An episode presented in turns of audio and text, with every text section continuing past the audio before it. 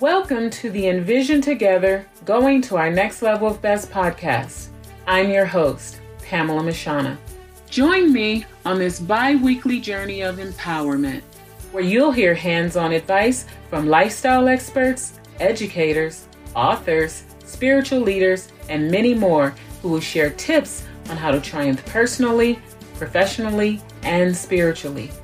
We explore timely topics such as overcoming anxiety and fear, educating the reluctant student, cultivating lasting relationships, and strengthening our faith. My hope is that the insights offered on the show will help us envision ourselves using our unique gifts and talents on greater levels for greater purposes.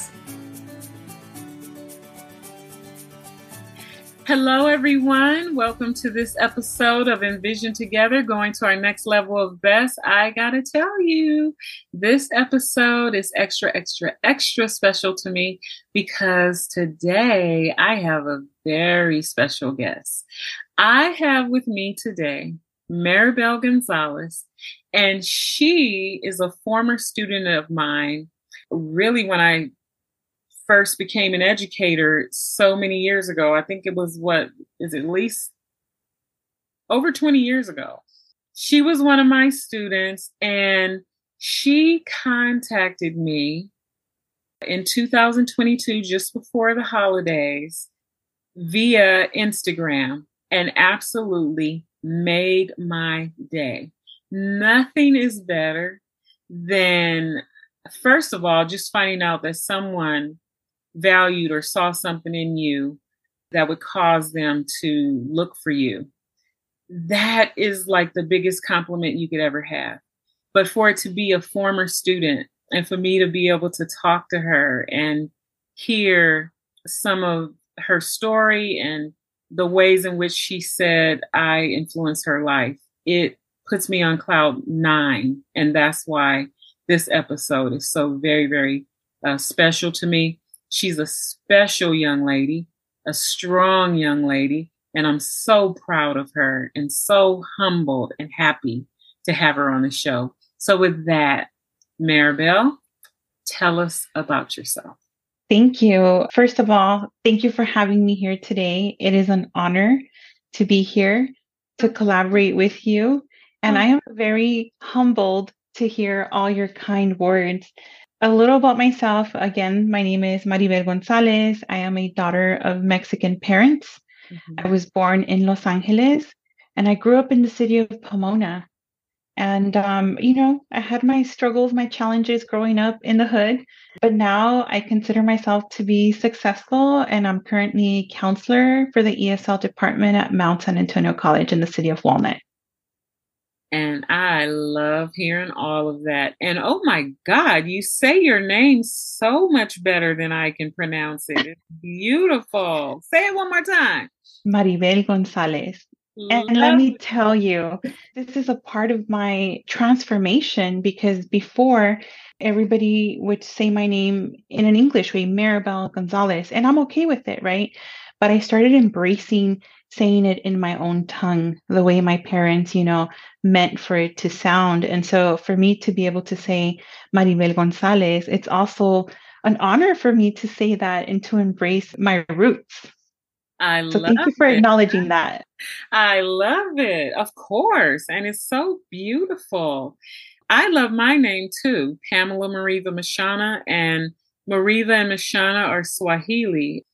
I'm all about the names and and embracing them and loving them and all the heritage that comes with it too. I again am so happy to be back in touch with you. And I don't mind sharing with our audience that it doesn't stop here with this podcast episode. We are looking forward to getting together in about a week or so and seeing each other in person for the first time in so many years. So I'm elated and I look forward to that too.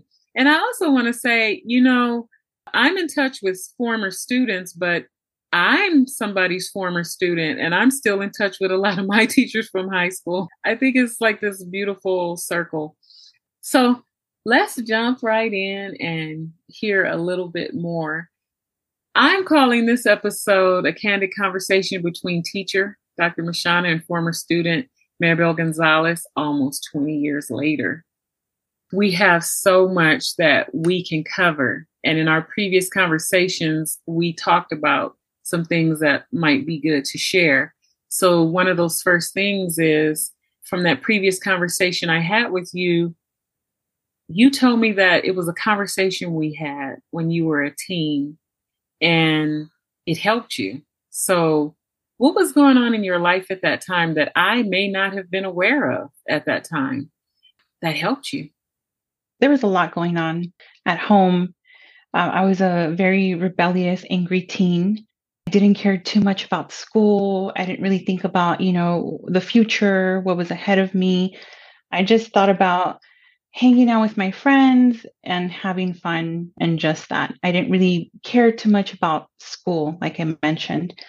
And with that being said, I remember I met you sophomore year. You were my English teacher. And I remember being rude and disrespectful. Hmm. I would pass notes during class. And I remember there were several times where you told me, like, hey, you need to stop, you know, you need to pay attention. And so what really stood out to me is that, you know, you actually told me you wanted to talk to me after class. Mm-hmm. And you pulled me aside and um, I was angry. I was very angry. I was like, how dare she, you know, tell me to stay after class? Like, I have to go to my next class. I don't want to be late. how dare she? So, and, you know, it was that teenage entitlement that, you know, that was going on for me. Did you really not want to be late or did you just not want to submit to me asking you to stay? It is exactly that. I didn't want to, you know, I didn't want to stay there and hear what you were going to tell me because mm-hmm. I already knew you were going to try to hold me accountable for mm-hmm. my behavior. Mm-hmm. And so, and you did, you know, and I remember you told me like, what's going on? You're always talking in class, you're, you're not paying attention, you're passing notes. And I was just thinking like, so who cares, you know? And I know I didn't say that to you, but in my mind, that's what I was thinking.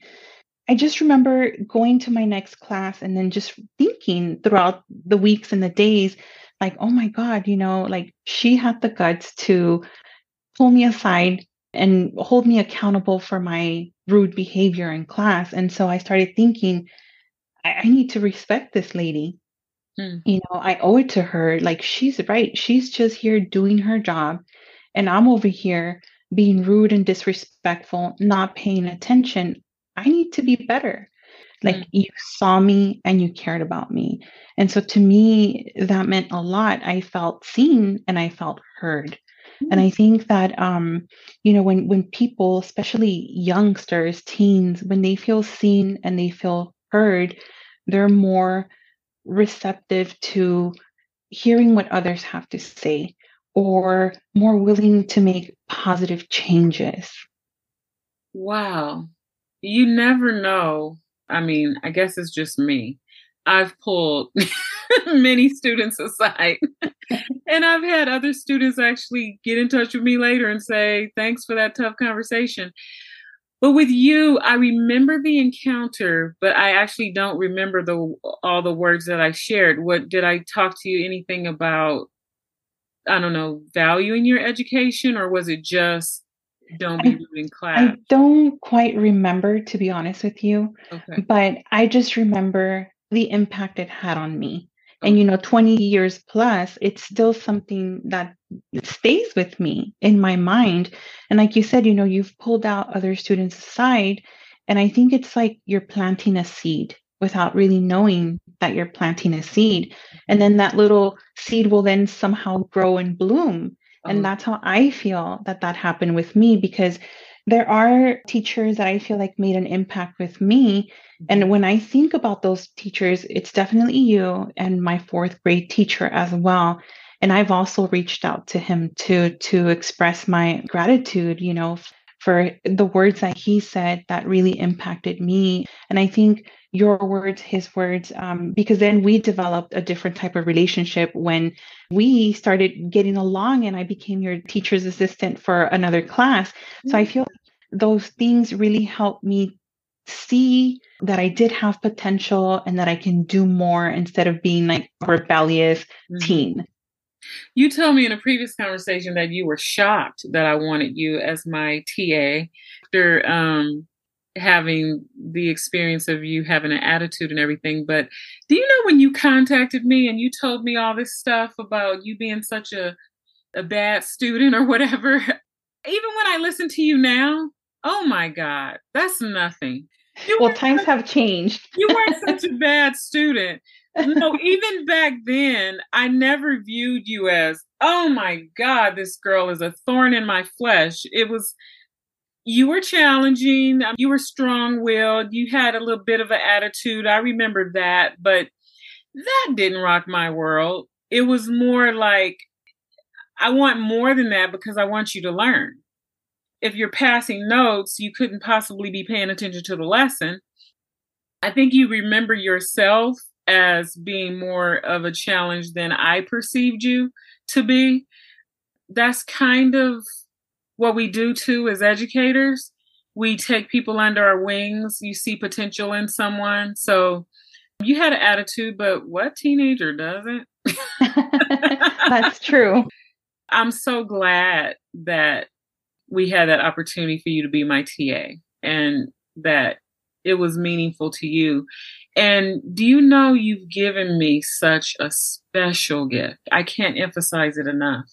There is nothing better than when a student tells you you made a difference. Because you know what? We all have our moments in life where we're like, we can feel down at times, but it's so incredibly uplifting to be contacted. The fact that you took the time to find me on Instagram, all of that blows me away. And you had the nerves to say, if I want to talk to you, of course I want to talk to you. it's so funny. So thank you again. Thank you for reaching out. And I am made richer because we're back in contact. So let's jump into some of our other questions. You did tell me that you had anger issues and that you may still wrestle with some degree of imposter syndrome.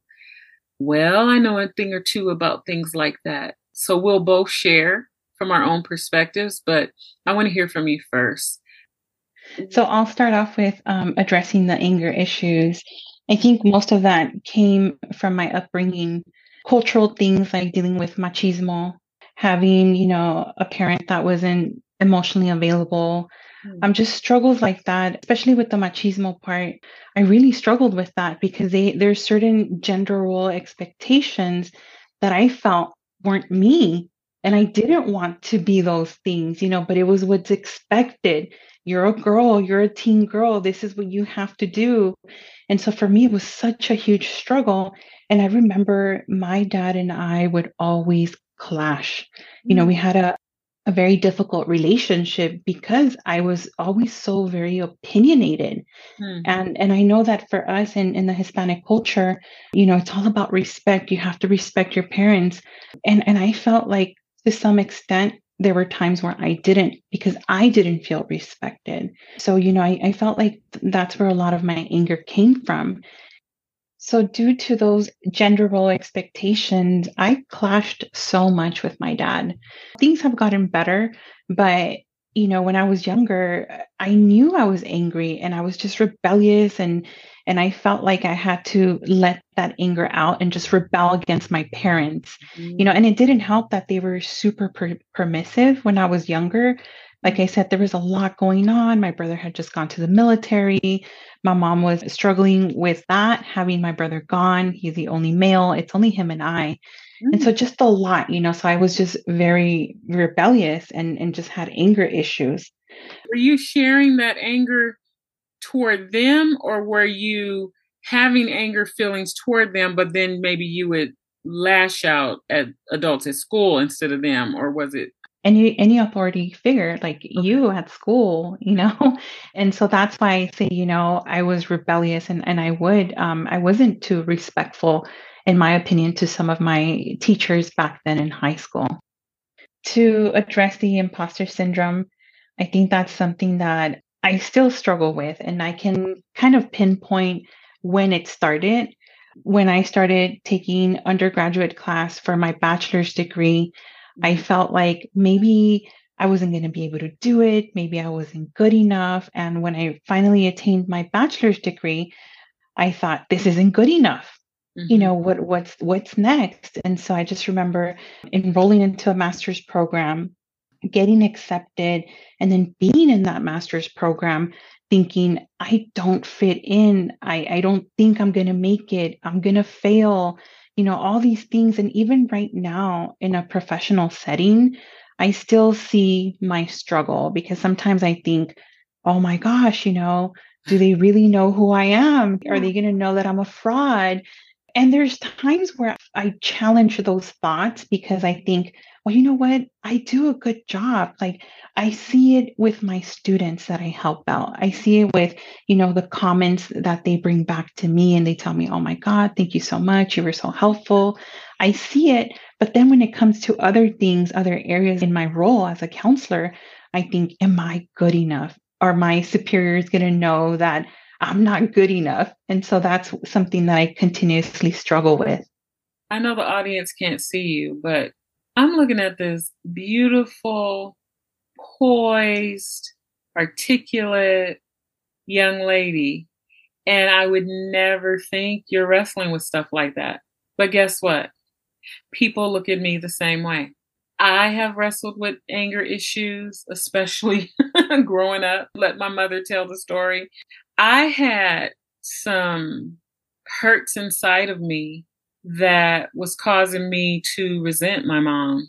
I guess I wasn't emotionally intelligent enough at that age mm. to piece together where it was coming from. So I thought I was just this rude daughter, but my behavior conflicted with what was in my heart. I didn't mm-hmm. want to treat my mom that way, mm-hmm. but I would find myself doing it, which made me feel even worse. It was through the years after I realized that it was coming from a place, I was being triggered from a place of hurt. And when I forgave my mom, that's what caused me to no longer have to express that anger toward her. Some of it stemmed from that place, and then some of it just stemmed from teenagers just are a little bit crazy. So I don't want to put it all on past hurts because our hormones are tripping and everything when you're a kid and all the chemical imbalances and all of that. That's right. real too. So I know something about the anger part. And that's why when I was a teacher and I saw that, I mean, I'm thinking, you know, been there, done that. Mm-hmm, I don't mm-hmm. think I had the wherewithal in me when I was younger to be rude with a teacher, but I just told you I was rude to my mom. But then with the imposter syndrome, my goodness, I can relate to that too my listeners know I wrestled with um, insecurities, anxiety, low self esteem, depression, suicidal thoughts, all kinds of stuff. And I didn't think I was smart. It took me forever to believe I had anything intellectually to offer. Just about any job or role I did, I felt like I didn't belong, or eventually they're going to find out that I don't belong and kick me out of there. Like mm-hmm. even NYU when I was working on my bachelor's degree. Uh, and to add insult to injury, I got into NYU on probation. so that was kind of reinforcing those kind of mm-hmm. beliefs. I've even been in roles at work where I was like, man, I don't know what I'm doing. And they're going to find out when you stay in a profession long enough, you realize everybody starts off that way. I mean, it's like the journey, you know. Yeah. I think, um, yes, I've had a lot of moments where I've doubted myself, and then a lot of moments where I've been able to prove to myself that I've that I am capable, that I am enough to be in the role where I'm at.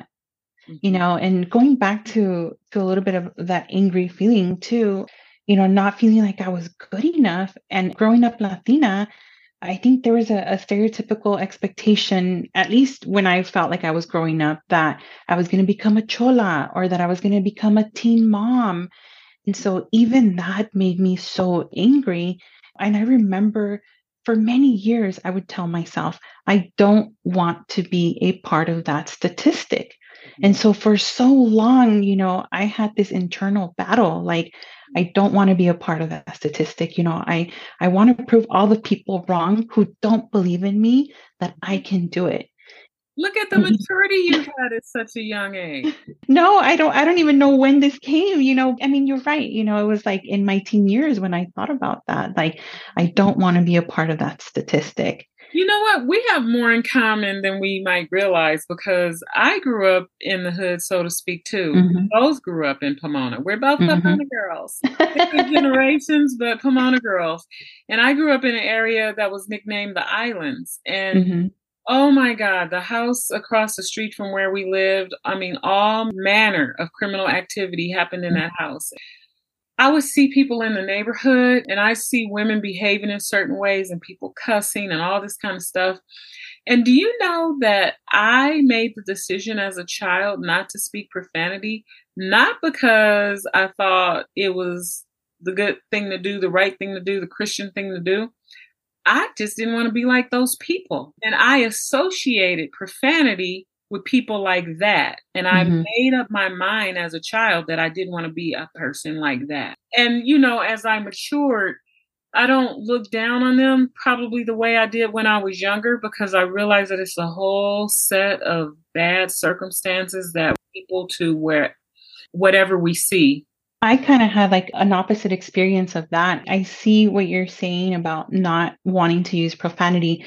For me, I felt like I had to build a tough outer shell, right? Mm-hmm. Because when you grow up in an area like Pomona, and it wasn't really bad, but you saw a lot of gang related activity, drug activity. And so I kind of felt like I had to build this tough exterior. Like, mm-hmm. you can't mess with me because I will mm-hmm. stand up for myself. Mm-hmm. And I use profanity, and that's all part of me identifying as a re- rebellious person when I when I was younger.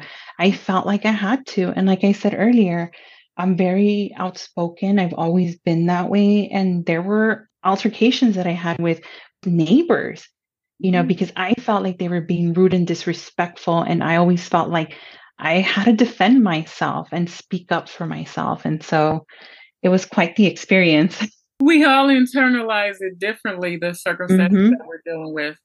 I don't think I picked up a like a kind of tough exterior, but I was certainly aware that I had to develop certain street savvy skills. You learn to navigate. Like it was tough when I was growing up. I mean, it was drive-by shootings, and mm. I mean, it was happening right in the neighborhood, right in our face. Bullets went through our front window more times than we can count. I remember walking by gang members, and I had developed enough sense at 14, 15 years old to know that I couldn't walk by them and not say hello. That's a street savviness. Because now, then I would become a subject for attack. Mm-hmm. You're being rude and disrespectful to them. So I knew that I couldn't hold a long conversation with them either. I knew that I had to keep it moving, keep walking. But if they said hi, say hi, or maybe I say hi first, but I keep it moving so that mm-hmm. the conversation couldn't be a lengthy conversation. Nod, smile, show respect, so to speak. But I didn't have the, you know, the tough you know, speaking profanity and all that. It's funny how you have to develop these survival skills. And my daughter, having not been raised in an environment like that, oh my God, I have to tell her, like, girl, we were in a, a situation in London where this person approached us, and I was like, people like that, you have to be nice, smile, and keep it moving. She knows nothing of all of that. So I try to help her with the street smarts. yeah. yeah. It's so funny. I certainly know people who did develop, I'm going to call them skills because they are a type of skill. Mm-hmm. It was really self preservation. So I had family members that took that route. I just didn't, I didn't develop that, even though mm-hmm. I was in the environment. But we also talked about your current successes. So you yes. have all these tough things. And we've even talked about how the tough things is what's make makes us. Even you being in the family situation you were in and the cultural expectations, all of that was giving shape to you rising above it. And as you learn how to rise above it, a certain strength is being formed. Mm-hmm. And that's one of the things I love about hearing your story is I'm going to say it again. You're this beautiful, successful, strong young lady that I'm looking at today. So Thank you. Tell us about some of your current successes and your journey to getting there. So, um, my first real success that I considered to be my my first success was attaining my bachelor's in human services. It wasn't easy, you know, even when I was in junior college because I was a student at Mount SAC, I didn't have a car. I had to ride the bus every day. I experienced harassment every day, catcalling. It was so uncomfortable having to hear all these things when I'm just trying to get to school. In addition to that, not having enough money to buy books, not knowing how the education system worked. I was like one of the first ones in my family to attend college. I was completely lost. I didn't know what to do. I didn't know what financial aid was. So many things, so many resources that I felt like I missed out on because I didn't have that awareness. And Were you so one of that, the first to graduate from high school too? Um, no, actually, some of my cousins and my brother they graduated from high school, but you know our journeys just went on different paths. Yeah. And so for sure I'm the first to obtain, you know, higher education and I'm very proud of that. And so my second greatest accomplishment was getting into grad school. And even that was a struggle because I was just thinking, here's the imposter syndrome kicking in. I was like, I need to find a school where I don't have to take a GRE or the GMAT, you know, because I didn't feel like I was smart enough. I knew what I wanted to do. I wanted to get a master's in counseling. I went to Cal State Fullerton. That's also where I received my bachelor's degree. Even that, it was, I want to say, the most difficult journey in my life. During the third semester of grad school, I lost my mom. Um, my mom had been struggling with cancer for about seven years, and I was her, her caregiver. My dad would help, my brother would help here and there, but I was the main one helping, and it was a struggle. I was in grad school as a full time student. I had a part time job at Mount SAC, and I was helping take care of my mom. So d- during the end of her life, as we got closer, uh, there was just so much going on with her health that I had to feed her through a G tube every four hours. So I would make sure that I had to schedule my classes, my work, everything around her feeding times. It was such a struggle, but I felt like I did it because my love for my mom has mm-hmm. always been something so great. And that's like something that really motivated me. After she passed, things were not good for me. I was depressed for about two years. This was like my first significant loss. And so I didn't really know how to grieve. I started therapy. I went to group therapy. I'm just trying to find a way to to heal. I was also very self-destructive. I started drinking more. I was smoking marijuana just to kind of numb all those feelings of pain. But I always kept her in my mind. And I knew that I had to succeed for her because when she was in her last few days, I told her, Don't worry about me. I'm strong. I'm just like you. I will make it happen. I don't care what I have to do. I promise you that I'm going to finish grad school. And so that was something that just kept me going. And so even though, you know, again, like I lost her during my third semester of grad school, I spoke to advisors and some of my professors, and they encouraged me to take a break. And I said, no. I mm. said, there's no way I'm going to take a break. I said, um, I have to keep going. I have to finish. I can't put a pause on this. Like, I will find a way to grieve and go to school and have a job. I'll figure it out because in my mind, I'm thinking, I promised my mom and I have to fulfill that promise. So, that right there, graduating felt like a, a huge accomplishment for me. And I remember, Miss Mshana, the day that I graduated, the first thing that I wanted to do, I wanted to go to the cemetery. And I took my lei off and I put it there on her headstone and and I oh. just told her like mom we did it. You know, because mm-hmm. I really feel like I wouldn't have been able to do it without her. And she was there with me in the beginning and she saw my struggles of being up late till three o'clock in the morning, doing homework, writing papers. So I just feel like in spirit, she has always been there with me. My next accomplishment is buying a house, right? So I actually bought my first home in December of 2020. Mm-hmm. And even with that, I felt like, oh my God, I finally did this, you know, and I always wanted to have that stability. My family never owned a home. We were in Pomona, we were renting an apartment, we were cramped. And so for me, owning a home didn't mean, oh, I'm changing my status. It meant I'm giving myself the stability that I've always wanted. And so for me to be able to accomplish that, I just kept thinking about my mom. Again, like, mom, we did it. If you were here, I know you would be so proud of me. I know you would be here hanging out with me at home, you know, and all these things. And so those are some of my accomplishments. I just want mm-hmm. to clarify you're the first person in your family to own a home?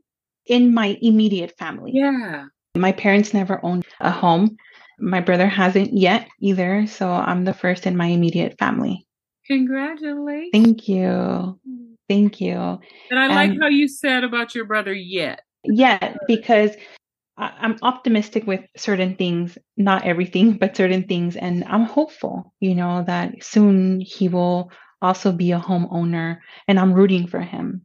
That's great. And then lastly, my most recent accomplishment, I just got tenured this week on Wednesday, which was International Women's Day. And so it was like such a gift and such an honor to officially be tenured and, and gain permanency, right? If you were to ask me, what does being tenured mean? Maybe like 10 years ago, I would have been like, I have no idea what that means. What is that? But now I'm just like so happy that I've been able to accomplish all these things. That is beautiful. And I was so happy when you shared the pictures with me on Wednesday. And again, it was really special too that it happened on International Women's Day. I felt like that was also a sign from my mom, you know, like I'm here with you, like rooting for you. Oh. And you know what? I believe that. I believe that um, the Bible talks about a cloud of witnesses who have gone on, but they still cheer for us here on earth. And when I hear people say like things like that, that's what it makes me think of. And I think that some of my relatives who have passed on are part of that cloud of witnesses for me. Mm-hmm. A lot of cultures would refer to them as ancestors also. Beautiful. Thanks for sharing that and sharing your process of getting there. You shared it so beautifully. By the way, you have such a beautiful speaking voice. You just have a voice. Thank you for that. You know, whenever I hear myself in a recording or something, I'm like, oh my God, I sound horrible. oh, not at all. Not at all. You can just throw that one out the window. that stops here. We've talked about how negative emotions can actually be the driver of even success, our mm-hmm. successes. Mm-hmm. Tell me more about how you experience this dynamic in your life. Well, I'm still on my healing journey. Sometimes I struggle with feelings of anxiety, feelings of self doubt.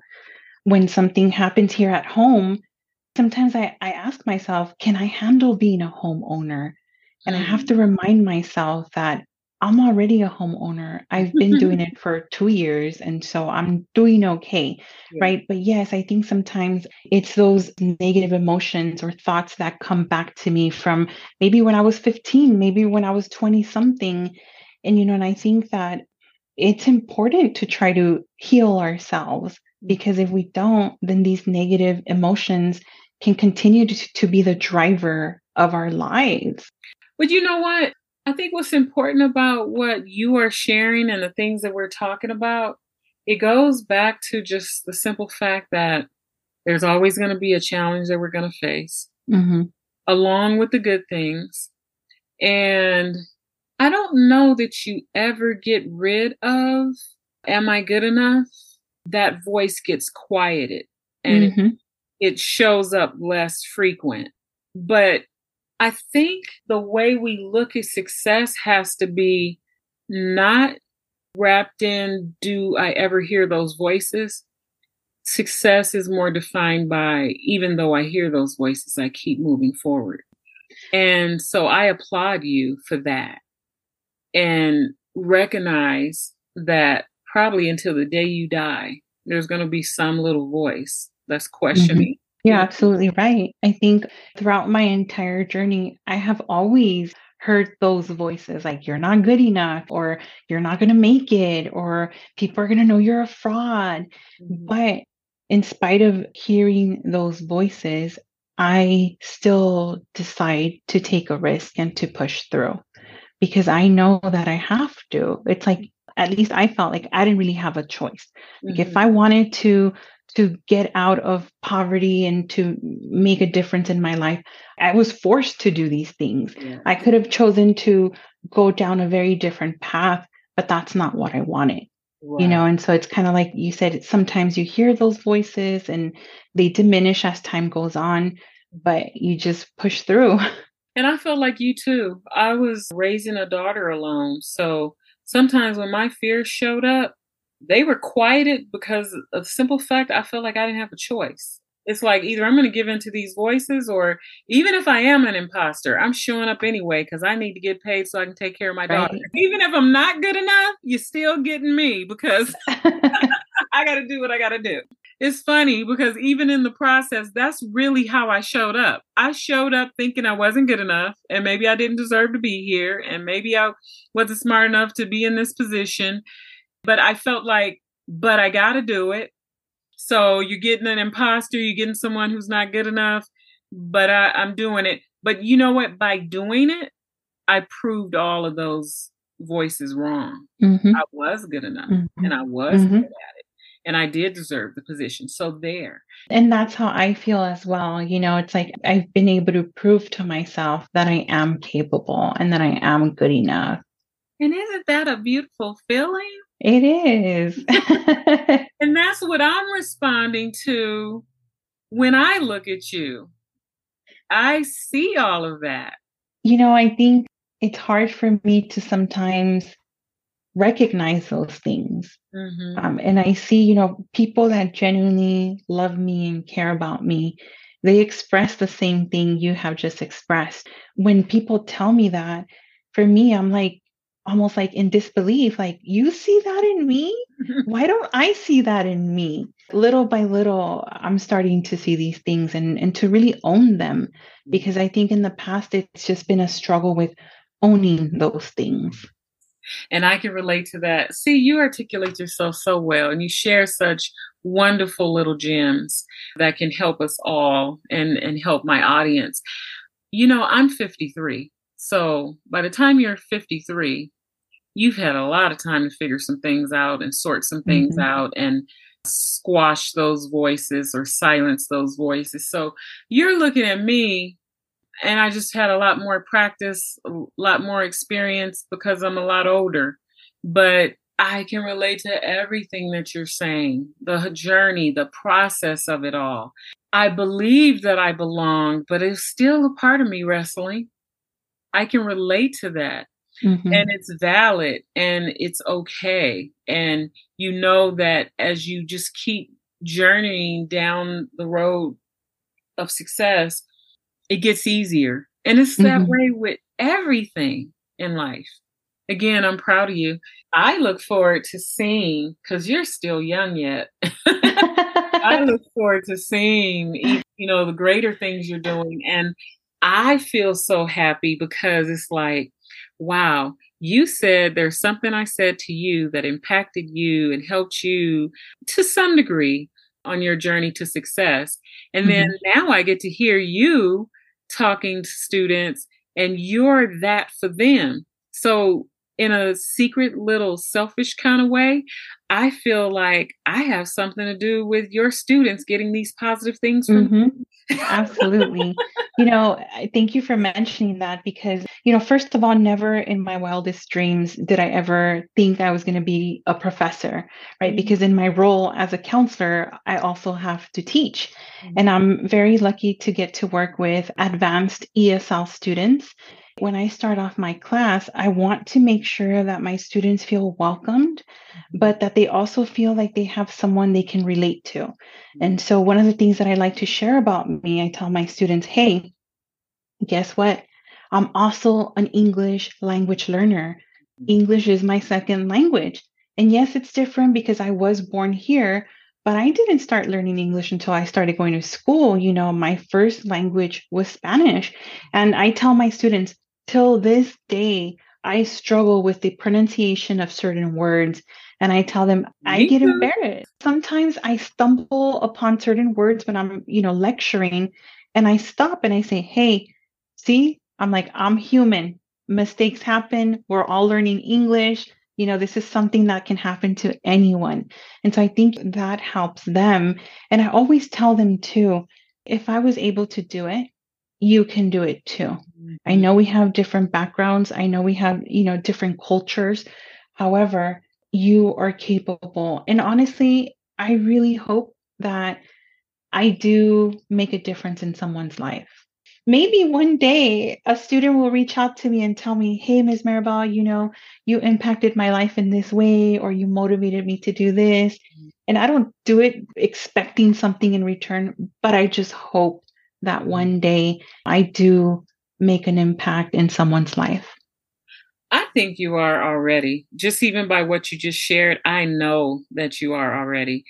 Being transparent and showing them that English is your second language also.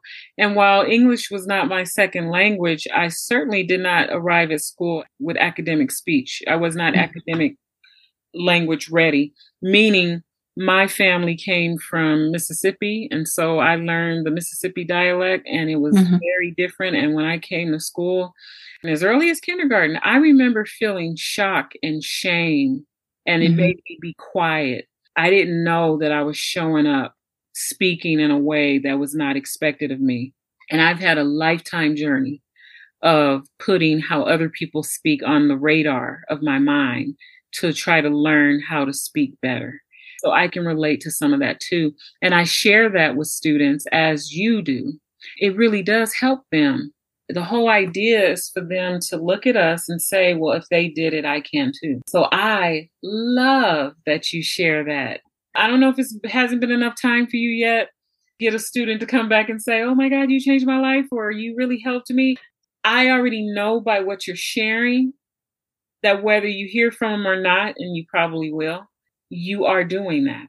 We are reaching the end of our interview, but there's one question that I ask every single guest at the end, and it's which one final gem would you leave with my audience? If they forget everything we talked about today, you feel like they really need to hold on to this one though, mm-hmm. and help them get to their next level of best. I think it's very important for people to think about their why. Mm-hmm. Why do you want to accomplish something? Why do you want to get there? And for me, as I mentioned earlier, my why was because I was tired of being poor and living in a cramped apartment.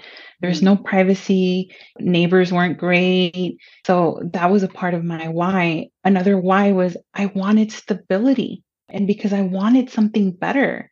So focusing on my why really helped me motivate myself to go on to the next step. Remember, Maribel, if you want to get, you know, more money, you have to go to school because I felt like education was my way out. For some people, it's not. For some people, maybe it's starting their own business. Well, think about why you want to start that business. What is motivating you? And then another thing that I think about is when you know your why, take a risk. Because if we have our why, but we don't take a risk, then we're not going to make it. Mm-hmm. Even if you take a risk and you fail, you're still learning and you're gaining experience to be better. Mm-hmm. Right. So when you know your why, I mm-hmm. think that's the biggest motivator. Whether you want to lose weight, mm-hmm. right? I want to lose weight. Why do I want to lose weight? Is it because I want to be able to fit in a roller coaster and have fun? Is yeah. it because I want to live a healthier, long life for my kids, my family? It's, it's your why and then just go from there. I like the examples you gave and how they're so on the opposite ends of the spectrum. From just, I want to have fun and be able to fit in this roller coaster, to I want to live a long life for my kids. I love that. The whole idea of letting your why inspire you. That's great stuff. Good stuff. And when you discover your why and what it is you want to do, you got to get to work. Because a lot mm-hmm. of us will say, I want this, but they never start the first step in that direction to get there. So we want to mm-hmm. encourage people to get moving. It's mm-hmm. not going to just fall from the sky. right. And um, for those who struggle with in- imposter syndrome, fake it till you make it. absolutely. Fake it till you make it. There are examples of that. Well, Maribel, I am just, again, so happy. I know that you shared many things today that are going to help my audience. And this is forever going to be a special episode for me. If I do wind up ever interviewing a former student again, maybe I will. I don't know. Choose me. Choose me again. You're, you're certainly the first forever. You know, I can already think about other topics that would be great for the podcast. Oh, great. So, yes, you know, it's well, definitely been an honor to be here. And thank you for you know, for thinking of me and for choosing me to record with you. I know that I had mentioned, you know, being scared of mm-hmm. recording because I thought, what value am I going to bring to this great podcast? I really appreciate you having me here, Miss Mshana. And I keep calling you Miss Mshana because for me, that's a form of respect. That's how I met you. And I struggle calling you by your first name. but thank you. Well, you can call me Miss Mshana. You can call me Pamela. You can call me Dr. Mshana. Just don't call me Pam. Got it. and that's because I don't like that from anybody. It's not my favorite. Some of my family members call me Pam because it's been from childhood, but I like the sound of Pamela. Mm-hmm. It's a beautiful uh, name. Thank you. I'm so happy that you've come on, but I do want to give you opportunity. If there's something you do something you offer and you want the audience to be able to get in touch with you or ask you questions or whatever the case may be, do you want to share any information like that? Well, I don't feel like I do anything special, but if you or your family member or a friend or a neighbor, if they want to learn English, I work at Mount San Antonio College. I'm one of the ESL counselors. I can guide you through the process. I know that it can be intimidating for some people. I'm willing to help those people and guide them through their process. I do have my social media on Instagram at ESL underscore counselor underscore Gonzalez with both C's. And um, also my email, I'll give my personal email out. It is mg2020 casa at gmail.com. And I'm also very big into mental health. So I know connections, you know, that can help people maybe get started with therapy. Any questions, you know, reach out. That is great. And stop saying that you don't feel like you do anything special. Everything you just said is special. Thank you. so we're staying connected and we're going to work Absolutely. on that together. Before we end it officially, say your name one last time the way you yes. said, and I'm going to give it a try. Maribel Gonzalez. Maribel Gonzalez. Yes. I'm close, but not, You're close. We'll keep working on that. Love you. Thank you so much. Love much. you too. Thank you for having me. Well, friends, thanks for joining me for another episode of the Envision Together Going to Our Next Level of Best podcast. I hope today's topic inspired you to envision a brighter future getting to your next level of best and to urge others to reach theirs as well. If you are encouraged by today's episode, subscribe and share it with your family and friends. Also, please write a review. It will help me to reach a wider audience with a message of hope and inspiration. Don't forget to follow me on Facebook, Twitter, or Instagram and share your thoughts about today's episode. Until next time, envision the future you want to see.